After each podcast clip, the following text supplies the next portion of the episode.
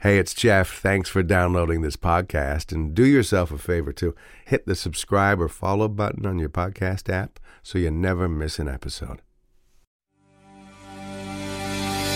This time with his guitar in hand, he who in 1991, debut album that would end up placing top 10 in the top 100 Canadian albums of all time, which is kind of the definitive sort of comprehensive book on the finest Canadian music ever made.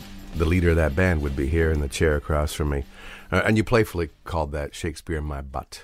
Where did that come from, by the Uh, way? it was the first, uh, like I'm seeing a bit of a thread with the with the band, which is that the first idea always winds up being the name. We we usually come up with a stupid idea, A working title, as they say. yeah, and then come up with and go like that can't be the title. So we go on and come up with 45 other ideas that are worse, and come back circle back to the original idea. we'll come back to that in a second. This past November out came a retrospective look and listen to the lowest of the low in a box called Shakespeare My Box. So that made sense. Yes. Not a stretch. I know a lot of people listening love making playlists. So if I were to make up a playlist right now featuring your music, I'd handpick artists that fit nicely alongside what you do. And here's the ones that come to mind whenever I hear your music Elvis Costello, Right. Billy Bragg, Paul Westerberg, a little bit. Sure. Uh, Greg Keelor, even Dandy Warhols, Cracker, David Lowery, hmm. and maybe even, and this is, I think this is positive because I think their first album was one of the greatest, Oasis. Right. The songs are often stories, they're odes, they're celebrations, they're laments, they're investigations, and they connect. In fact, you were voted Songwriter of the Year in 2000, and then again in 2015 by the readers of Now magazine, which is super cool. Ron Hawkins is here. Welcome. Hi. How are you? It's good to finally meet you. I mean, I've been doing this forever, and you've been doing this forever, Yeah. and somehow Here we are. it's one of those elusive things that we never connected till today. Through a mutual friend, Catherine McRae. Is she a publicist? She, uh, we hired her as a graphic designer Ah. for the Shakespeare in My Box uh, retrospective vinyl collection, and uh, she did an incredible job because, as we were talking earlier, she was in England when we When you hit. exploded in Toronto, so Yeah. she had really not, you know, a very passing idea of what we were about. So we uh, gave her all kinds of old photos and posters and stuff like that, and she listened to the, you know, went to town on the music, and then sort of magically, psychically, kind of put this book together that so amazingly depicted the way the, the you know the uh, the arc of the band that it was almost like she had been there. So strange. Yeah, Just her feel for She's it was on. vibe, Yeah, That's cool. And she reached out to me and said, "Why don't you?" I said, "Yeah." So here you are. Thank you. you have your guitar. So uh, there's new songs too. You're working on a new record, as I understand it. Tomorrow, after the gig tonight you do in Collingwood, you're back in the Back in the studio, studio, to, to, yeah. to carry on making this new album. Tell me a bit about it. Yeah, it's a 14 song rant, I guess. It's a 14 song record that seems to be made up maybe half of sort of capital P political songs, which I haven't done for a while. And then the other half are sort of themes about people who don't feel comfortable in their skin, you know, trying to feel comfortable in the in the clothes that are them, you know. Those themes, then, politics, making the small p capital because you know the way the world is now, which we'll talk about. How does the other theme fit in? It's just something else you were thinking about. These people that don't fit so uh, comfortably. I know. I just find I find that it's sort of the big P and the small P. You know, it's like Oh. the the way that, you know, I keep hearing crazy statistics about how many kids are. I have a twelve year old daughter. How many kids are on anxiety meds these days, as opposed to like when we were kids, and uh, it seems to be massively on the increase. And you know, and then every day I turn around, I hear that devices, phones, and iPads and everything are making people depressed and and anxious and. You know, so I, Yeah. I, I sort of tie them all together as sort of the corporate takeover of our lives and the sort of uh, divisification of our lives where they're, you know, we're being very directed to consume and to be pushed onto these weirdly Orwellian, like uh, social media, you know, this, this social aspect of life. That means don't talk to people face to face too much anymore. Talk to them through a, you know, a, a device in between. I Like a- know.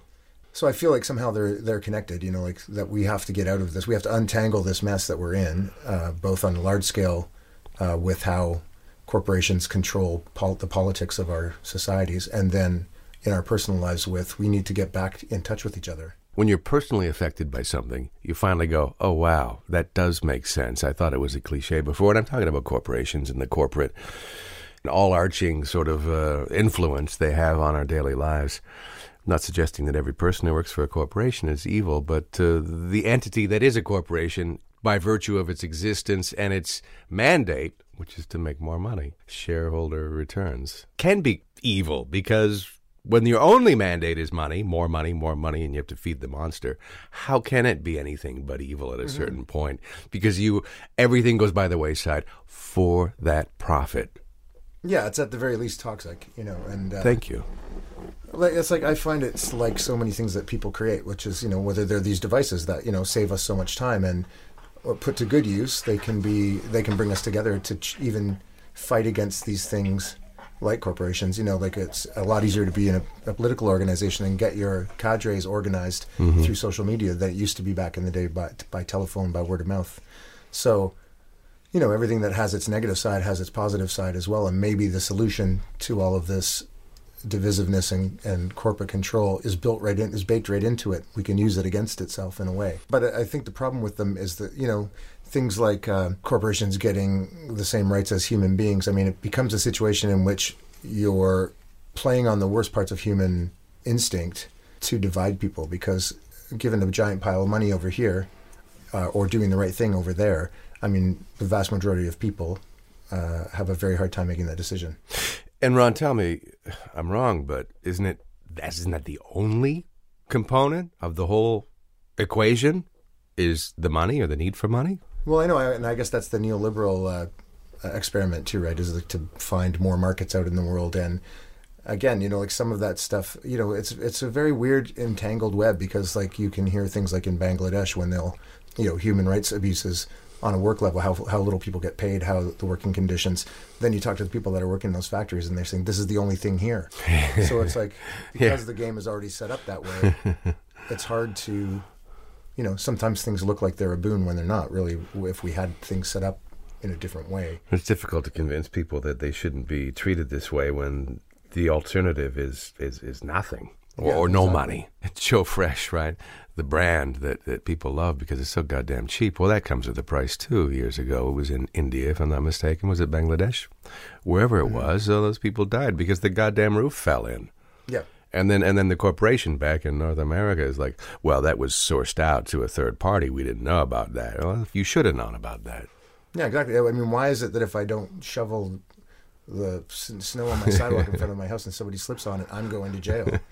but if the roof falls in and uh, you know on an industry that you own somewhere and you can just sort of oh well I, we sourced it out to somebody else. We're yeah, responsible for who you source it out to. Loophole. Different people far far away. The far far away card gets played because you know we we can't really check on them. Yeah. readily. It's not like down the street. It's not in Scarborough versus Toronto. It's halfway around the world. That was gross because you know I, I, became the guy that said, "Don't fucking shop there." Well, you can get a T-shirt for six dollars. I go, "Yeah, but what is the price of that T-shirt? Really, it's a fucking guy that died, who was twelve years old in a fucking factory." Anyway, that mm-hmm. makes me crazy.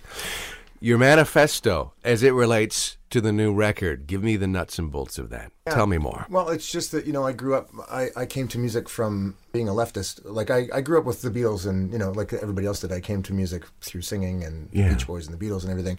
But I got very involved in, in the left when I was, you know, 15, 16 years old and became a Marxist and, and uh, was an activist. And then w- didn't see the, the way in with music and you know was told repeatedly by people in the left, you know, well, you know, even Bob Dylan had to choose between the SWP and being a pop musician, and you know, and I started to get involved, and when I saw bands like the Clash, uh, you know, that was the first time I, I, think I really put two and two together and thought, you know what, I could, I could make all of my loves come together here. I can write songs, I can make those songs be more than just pop songs on the radio that that don't mean anything or don't really add to the you know, to the social welfare of anybody. Mm-hmm. And uh, so that's where I think I started to get excited about being a musician. And I started to write like crazy. And I had a, a band called Social Insecurity, which was a straight edge punk rock band with my buddy from high school. And then David Alexander, who plays drums in Lowest the Low, was also in that band with us. And uh, yeah, so we spent years doing a lot of um, uh, using our music to do a lot of benefit work and a lot of activist work, and uh, you know, building up a crowd and everything. And and so that was my in. So I, I, feel like that's always, no matter what I do with music, that always kind of informs it to some degree. I'm never too, I never stray too far from the fact that I want the music to be more than just uh, pop ephemera. Yeah, like the early Beatles, to your point. A boy meets girl, boy wants girl, boy gets girl, boy loses girl. That has a place in pop and rock music, but but but but a limited place because you can't do that and that alone. Well, and speaking of Billy Bragg, that's a great. He's a great example of somebody who, I'm now going to contradict what I just said, which is that, you know, he's known as a as a, a commie pop musician. Sure. But really, the the songs of his that I love the best, I think, are the love songs. You know, because he writes an incredible love song.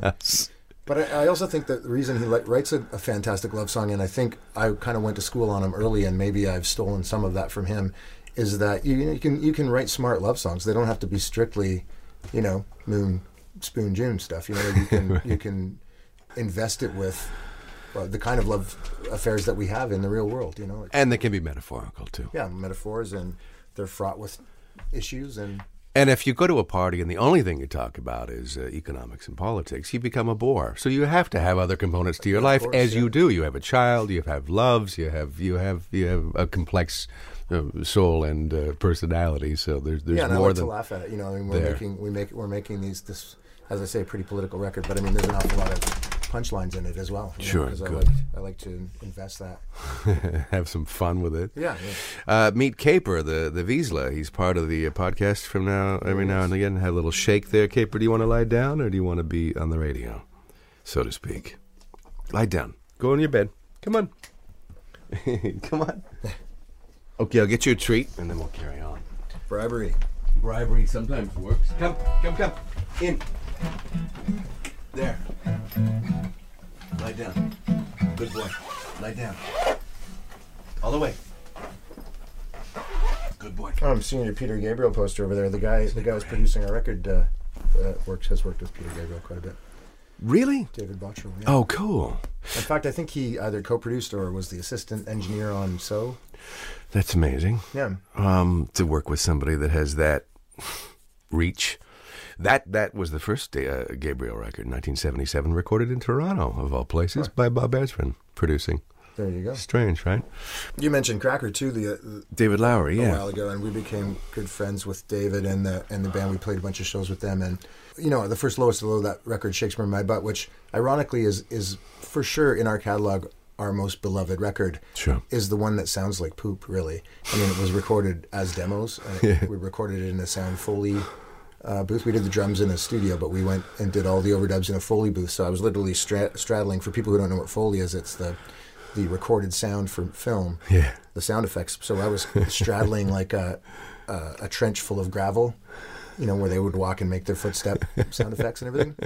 And uh, so yeah, it's not. I listen to it and I can I, I wince a little bit at what I consider production flaws now. but we released it and it- it became wildly popular. And then we made our next record. We made with a guy named Don Smith, and it's because he had produced Kerosene Hat.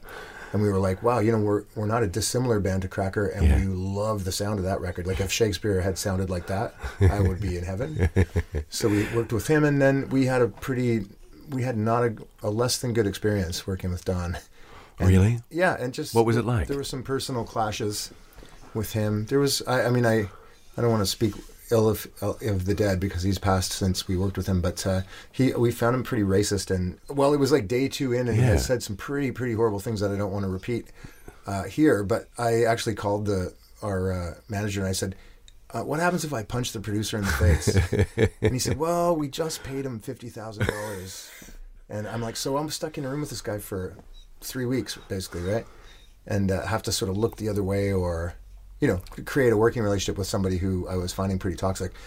And uh, so there was a personal issue with it. There was also the fact that his next record after us was going to be with the Stones, so he was a little distracted. He was on the phone a lot, like you were talking about Ryan Adams. He was on the phone a lot, going, "Yeah, yeah, run that again," you know, while he was on the phone. Oh, God. So we came away with it. A, I was thinking like because he also did some stuff with the hip, and I was like, Yeah. I know Gord well enough, and I know David well enough. Like this stuff, they must just not have seen any of this stuff because I can't imagine them putting up. with they would have fought back, yeah. Yeah. So we didn't have a we didn't have a great experience with our first world class producer. You know, the new record that we're making with, as I said, as David Bottrill is producing it, uh, is the complete polar opposite of that. He's a Thankfully. fantastic guy, and uh, the things you know, the record is going really well. Not that he's not you know full of opinions, and we sometimes have to. Give me an opinion Work. that start with one that he said that you didn't like and couldn't agree with?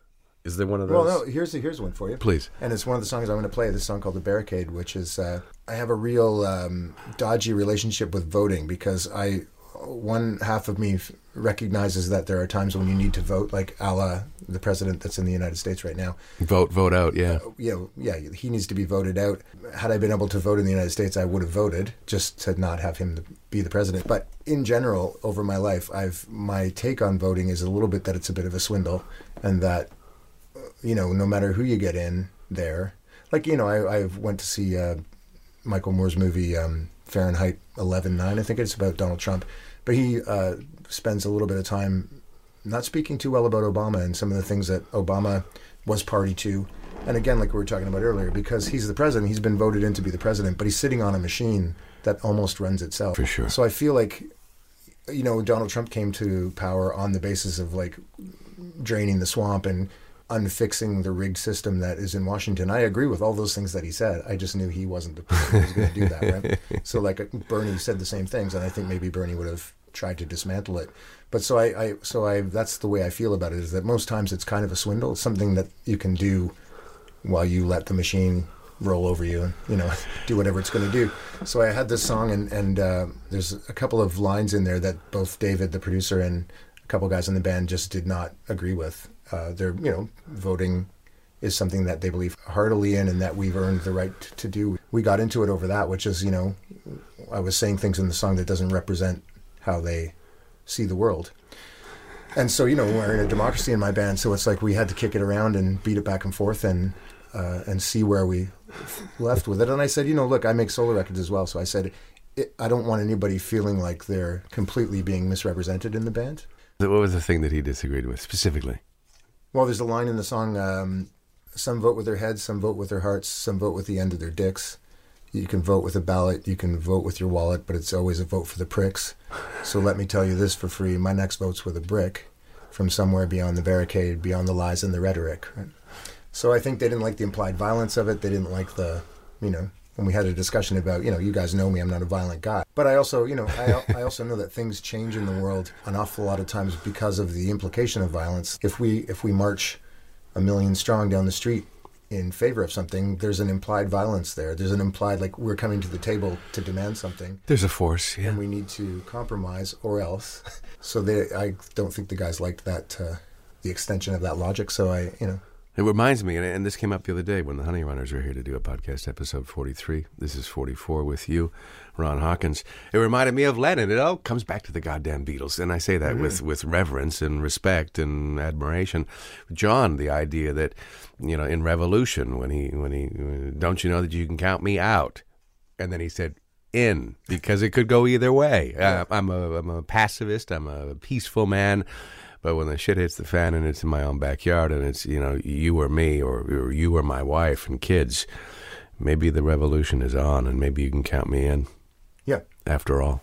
You know, it depends he- on I guess he- context. I, that's one of the things I respect about him is he sort of bounced that ball back and forth for the latter part of his life, right? Trying to figure out where exactly he stood. To suggest a revolution, you're opening a box that you can't put the lid back on, and it's, it can be very unsavory, obviously. And there's a lot of people who are going to suffer, so you can't take that stance lately. so the song's called The Barricade. It's from the forthcoming record, which will be out this spring. It will be out May something, May 15th. Ron Hawkins of Lowest of the Low is here and uh, do it for us. The Barricade. When all the roads you see from your door lead one way and the other way, and all the waves that crash on your shore carry sailors' bones from shipwreck days. When all those vicious handcuffed words constrict, contract, constrain. Well, I'll meet you on the barricade in the cool, defiant rain.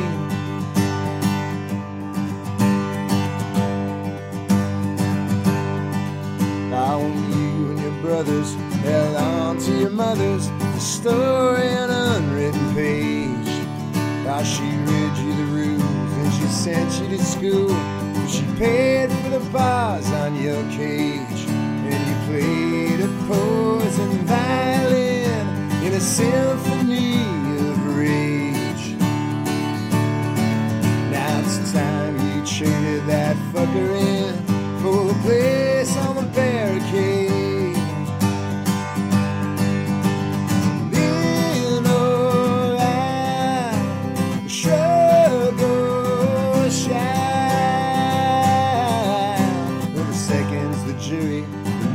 The judge, in the hour of the barricade.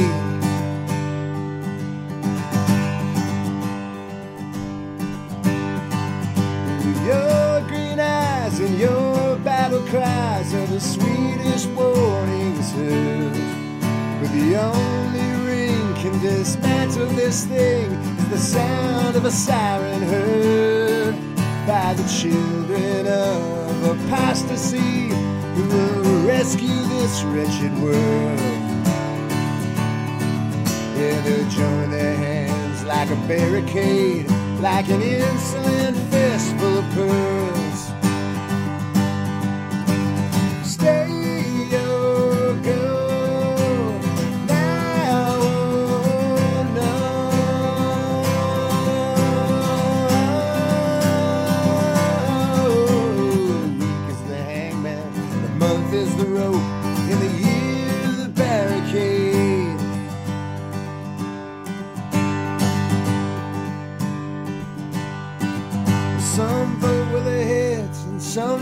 Their hearts, and some vote with the end of their dicks. Well, you can vote with a ballot, you can vote with your wallet, but it's always a vote for the pricks. And So let me tell you this for free, well, my next vote's with a brick. Oh, from somewhere behind the barricade, beyond the lies and the rhetoric. On the barricade, I'll be sure to take your hand. Oh, I'll help you build your barricade on the grave of this sleepwalking land.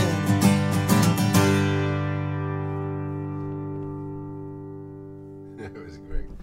The Barricade. The new album's called Agitpop. Agitpop. There's a phrase called agitprop, which agitational propaganda. So we kind of hijacked it and turned it into agitpop. I noticed on your guitar you've got a propaganda sticker too. Yeah. Uh, what else is on your guitar? Yes, boy. What's that reference to? Uh, that's our record label back in the day. Our entire Newfie crew. Our Sandman was a Newf and Monitor Man and everybody, and they would say yes, boy. All the time. so when it came time to make a record label for ourselves, we decided we should call it Yes Boy Records. And what else is on your guitar? And then there's apparently this very famous Johnny Cash photograph. apparently Johnny took out, uh, as far as I know, he took out an ad in in some Nashville newspaper because he didn't think that they were the establishment in Nashville was recognizing these sort of new bad boy country guys and. He's holding up a certain finger on his hand. that is a classic shot, and and I don't you recall that's that's that's a, a piece of art, a picture that's been painted into the wall of the club you're doing tonight, the Crowbar and Variety, where you and I are going to be on stage doing a similar interview to this one right now. Apparently, uh, they've only had one complaint since it's become a restaurant rather than just a bar. It used to be called the Casbah, now it's the Crowbar. So Steve Vipon told me they had one complaint from a from a woman who who swore she I think it was a woman who swore she would never come back unless they got rid of that Johnny Cash. Oh. Again, it speaks to intent. I mean, he's not he's not giving you the finger, ma'am. Just enjoy your uh, linguine and have another glass of Chardonnay. You got to love Johnny Cash. Did you see the Cash documentary about Cash and Nixon? It's on Netflix now. You have to see it. You're going to love it. He stood up to Nixon in a way that was second to none. So Nixon wanted to have Johnny play the White House because Johnny was connecting with the everyman, and, and and you know you want to connect with the everyman, so you have the guy in to perform, so you can feel you can- you can take ownership of that. You can you can take credit for Johnny's connection with. So, and he told Johnny what the songs he wanted him to play. One wasn't even a Cash song. Uh, and the other one was, but it was a Cash song that wasn't anything Johnny wanted to play because it was just light fluff pop ish compared to his more political stuff. And never agrees to play those songs, but it's assumed that he's going to because the president wanted you to. And and we got to listen to these kids because they have something to say and it's something important. And you should see you should see Nixon's face. It's beautiful. it's it's so watch that. It's right up your alley. Yeah, yeah, yeah. There's so many great documentaries. Oh my God! Watch the one about coal mining too. Those are my recommendations right, in coal mining. Virginia. just It- for a for a happy Saturday night. Well, you know that's what I do. It probably was a Friday that I watched it. I'm like, I'm going to stay home, not go to the bar and have too many drinks. I'm going to watch this thing on coal mining because I don't know anything about the industry other than it's probably full of oppression, and it was beyond belief, political and corporate, and you're going to get get black lung, and and then as soon as you do, we're going to kick you out of your, your your whole family out of your house because you're not there to work anymore, and your wife and kids can go eat shit, and the coal company makes money, and so that struck me. And God, I do go off. That struck me when Trump got in He's bringing it back. bring let's bring back coal is is an option for Yeah. uh, are you fucked yeah well yeah you are fucked but really coal what year are we going back to well a hundred years The the cynical part of me thinks he never meant it. He doesn't care. Uh, you know, it's a way for him to get. Well, just like you know, Mexico's going to pay for it. And it's a way for him to get these votes and then Yeah. not deliver on any of them. It's not going to deliver on a goddamn thing. Yeah, it's just grandstanding for uh, for votes. I had a couple other things I wanted to cover before you played again. First of all, I wanted to say I've heard three of the new songs, demos that, that you're not going to do here now, but they are coming out in the record, presumably. Uh, Permanent Revolution, since we were talking revolution. Uh, give me just a tidbit about that song. Will it make the record? Oh, for sure. Yeah. Yeah, yeah, yeah. Yeah, that's when it's funny because we were talking about uh, you were mentioning Oasis, and it's like uh, that's one where I started to write. I mean, permanent revolution is a phrase that Marx used and also Leon Trotsky used, and I thought I would nab it and sort of expand on it to say, you know, like we've we. Uh, the theme of that song is sort of like once and for all, we need a revolution that's going to stick and be and be democratic and be uh, led by the people and serve the people. Right. And uh, I started writing the song, and then I I just couldn't help. But for some reason, I started singing it like uh, like Liam Gallagher, and just all that snotty energy that he has. And I and I look at that, and it's like you know, if you could put Liam Gallagher's snotty energy to use, I mean, almost like Johnny Rotten, like you know, use it for good instead of just sort of navel gazing rock stardom. It would be awesome, right? So I, that's what I was kind of trying to do. Is like let's write this kind of big oasisy pop song, and you know, but but you know, hijack it to the use of like writing these political lyrics for it. Oh, good. I love that. What a combination. Um, and A Thousand Lights, which is another great song. Uh, tell us a bit about that so that when we look forward to the record coming in May, we can uh, we can hear Yeah, it. Thousand Lights is kind of like uh, I was saying. You know, the ones like there's a song called Midnight Marianne that I'll play. Uh, Thousand Lights. Uh, there's a song called Seven A, and those are all about people. I, I've known a lot of kids and a lot of uh, a lot of kids that have anxiety. We were talking about anxiety, Yeah. modern, uh, the rise in anxiety in kids these days, and and uh, you know they, on so many levels, like they don't have the sort of free range uh, youth that we had when we were kids just run out you know come back when the lights are on kind of vibe which, which is i think in so healthy for you in so many ways and they're you know they're sort of held hostage by their devices a lot. And there's and devices being so seductive. I mean i work with i work with software to record my songs and my demos in my basement and everything and i know how seductive it is. It's like it's amazing to dive into that screen and just go in there. And, and but uh, kids before they've had maybe the restraint you know to to know when to cut it off i mean they're saying that there's a rise in anxiety there's a rise in depression and it, you can almost see it linked to amounts of hours glued in front of a device because you're not really socializing you're in your head you're inside it Yeah, you're not socializing, and you're also not getting some old-fashioned exercise. You know, we'd ride our bikes to the woods every day, all summer long, and we'd swim and we'd run and we'd you know, you know ride, and Yeah. there was no devices to distract you. The thing about the whole that's all legit and that's all relevant and that's all true, but the whole idea of you know modern media being so uh, ubiquitous and pervasive, and you know that parents give the kids devices to babysit them, whether it was TV when we were younger, for some of us. Now it's a screen or a video game or whatever the fuck you call them.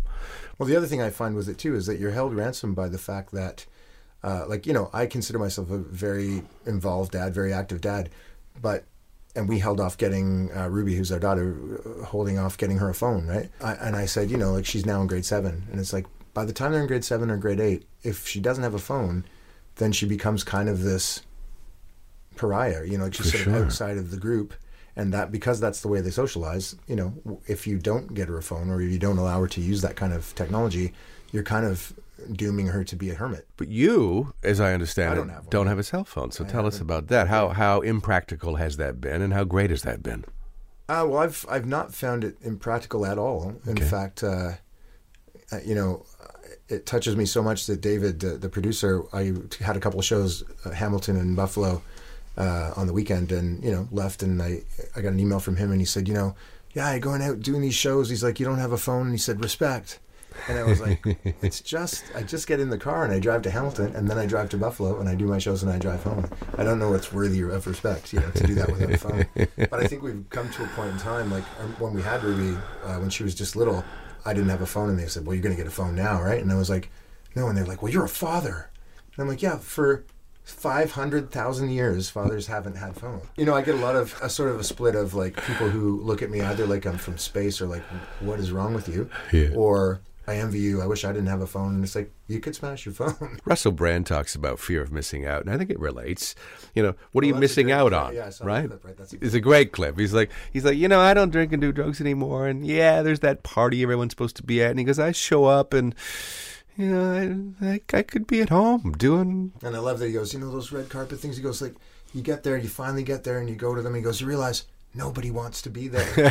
They all want to be at home, right? Missing out on my to couch. somewhere else. Yeah. Um, no, I applaud it. You, you, uh, well, Catherine, who who did the the images for your box set, Shakespeare, my Butt, lowest of the low, said, uh, "Oh, by the way, he doesn't have a cell phone, so he'll be there too." And sure enough, you were here close to two. Thank Close you. to two. but that's the uh, you know, but that's the thing is when you ask me like you know how much of an inconvenience is it? It's like it's zero inconvenience to me. It's probably an inconvenience to Catherine once in a while, and Sure. sometimes you know, uh, in an emergency, the guys in my band will go.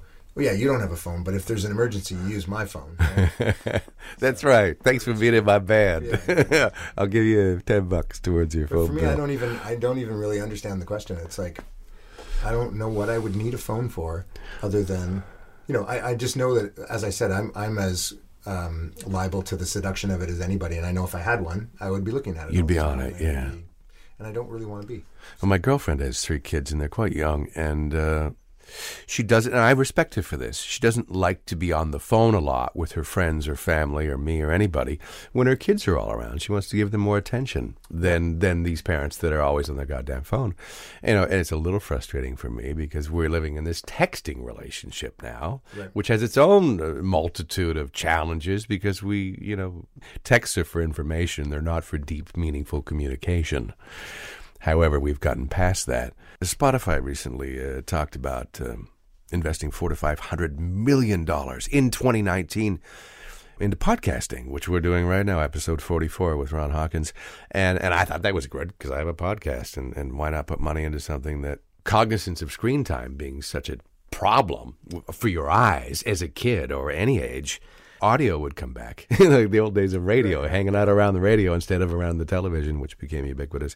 The idea of a podcast, you can close your eyes, put your earphones in, or just listen to it, and it doesn't hurt doesn't hurt as much. That's kind of a full circle to go from the much music uh, uh, MTV generation to uh, handheld and, and, and video games, and, and and then maybe maybe moving away from screen time because now they have I don't know if you know this, but devices they tell you how much time you spend on mm-hmm. Instagram or or any any app. And and people are kind of like comparing. Oh my God, I was on there for three hours yesterday. Maybe that's not good. Or, or Jenny or, or Jimmy were on for four hours. Maybe that's not good for their eyes. Imagine we go back to audio. Let's go back to records and radio. bet you that the reason we're doing that is because like think about what you're saying like i think podcast i think audio has something baked into it that is harder to manipulate. It's harder to make ephemeral garbage audio i think. You know what i mean? Like so maybe that's what it is. Maybe people just come back with these cycles of what we need as humans which is that real information real give and take real sustenance you know? Of course, the corporations will go whichever way the wind blows, but but sometimes the wind blows in a good way. Yeah, yeah. sometimes it works You know, out. this is a really interesting uh, topic because I used to do interviews for Chart Magazine, and I got the gig to go and interview Rage Against the Machine. And among other things, I said to them, I said, "Man, because I was, you know, having issues with my label, talking about things we wanted to do that they were like uh, not cool with at the time." And I said, "You guys must have a fight on your hands every day of the week." And they were like, "Nope." They said, "You know what? We make we make whatever the label. Let's say it was Universal. We make Universal so much money that we never hear a peep. And I'm like, Zack de la Rocha, their singer, he's giving money and buying guns for the Zapatistas in Mexico. I'm like, they don't have an issue with that? And he's like, we never heard about it. As long as the tap is flowing, they're not bothering yeah, us. if you're a, uh giant capitalist machine. I worked for Epic, who they recorded Oh, for Epic? at the time. Yeah, you and that and that first record, good God! I mean, all their records, is, in my estimation, are, are fucking brilliant. But yeah, it's amazing how they leave you alone when the money is coming in. A blind eye to whatever the fuck it you're doing. call. What else do you want to do? Something else new, and then maybe a cover. Sure. Well, let's do uh, this. Uh, is a song called "Midnight Marianne," which is one of the, uh, as you'll notice, you know, gets out of the realm of the political and into the realm of the personal, and just talking to somebody, talking to a person who you understand is an amazing person, but they don't see it in themselves. Goes like this here. Midnight Marianne, don't you understand that you're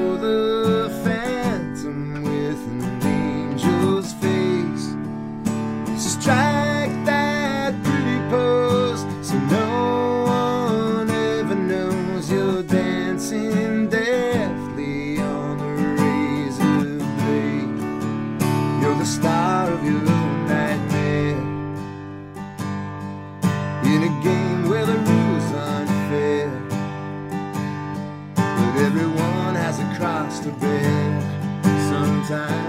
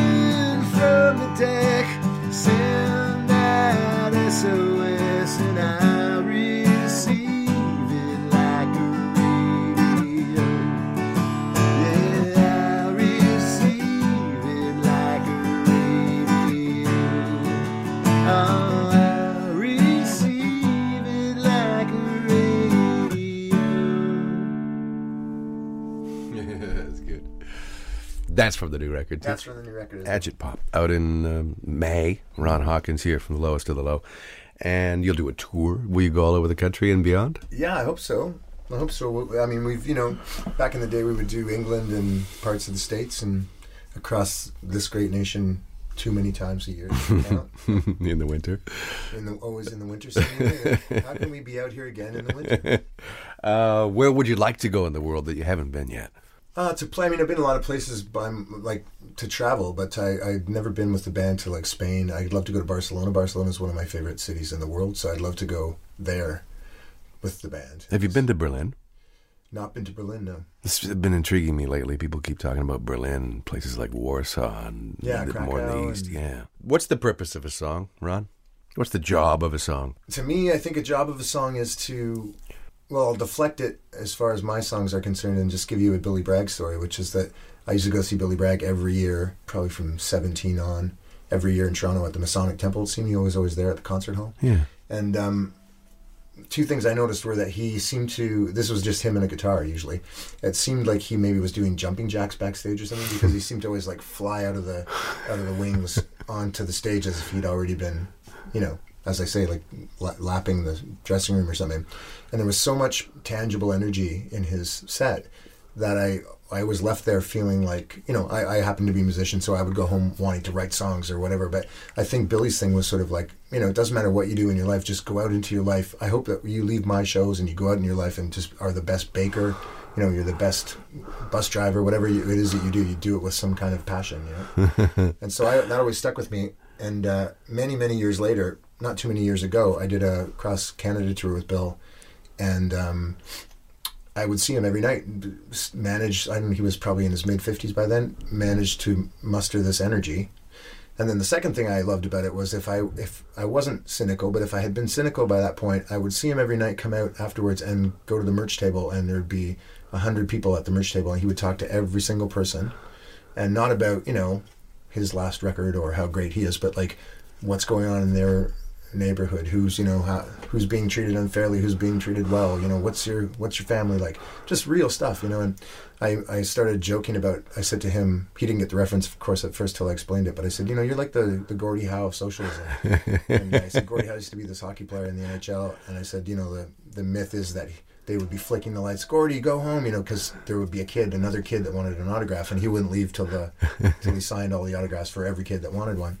And I said, you know, you're like the, the Gordie Howe of socialism because I just saw it every night, and, and it didn't matter where we are, and it didn't matter whether he was tired or he wasn't tired. He was just he's just the real deal. So I think that's what a song is. So I take that Inspiration, really. inspiration to to just you know there's there's there's not enough things in our life that that make us want to get up in the morning or that make us want to leave the house and be awesome you know? Yeah. and be good to each other and just support each other and do great work in the world. And you know i think a great song can do that you know? And when the record comes out in May, you're going to do vinyl?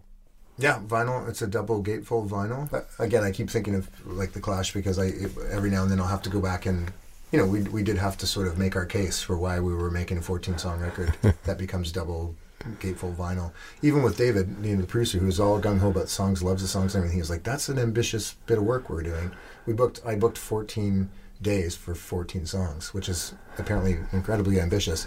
That was in mexico um, and i got back january 11th and we started then and i'd already booked may 31st for our release party and it, it, sort of in a way to sort of slap my hands together and go okay lads here we go it's got to get done yeah. Pressure's on. that's going to be a big empty room and we want to have something to Uh, end of May, Toronto, Danforth Music Hall.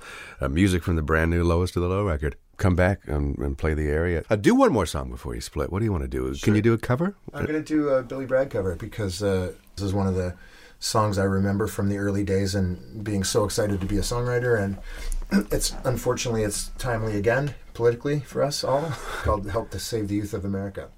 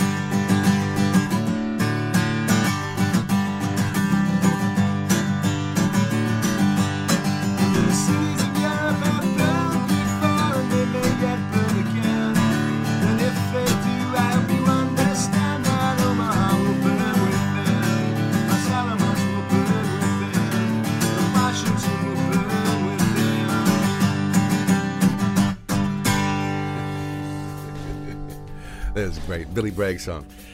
Help save the youth of America. Uh, Ron Hawkins, lowest of the low. It was great to meet you, Ron Hawkins. Yeah, you too, Uh, And I'll see you tonight at Crow Barn Variety for the Crow Sessions, and I look forward to your, more. your record in May. I'm Matt Cundill, host of the Sound Off Podcast, the show about podcast and broadcast. Since 2016, we've been speaking with amazing people who have populated your ears for decades. Legendary broadcasters, research wizards, talent experts, podcasters, voice talent. Almost 400 stories, all for free. Subscribe or follow the Sound Off Podcast on Apple Podcasts, Spotify, Amazon Music, or at soundoffpodcast.com. I'm Andrea Askowitz. And I'm Allison Langer. And we are the hosts of Writing Class Radio, a podcast, but we are so much more. We have writing classes. So if you are looking for live online classes where you can join a community, write to a prompt, get feedback, and get better, check out all our classes at writingclassradio.com. And listen to our podcast wherever you get your podcasts and at writingclassradio.com.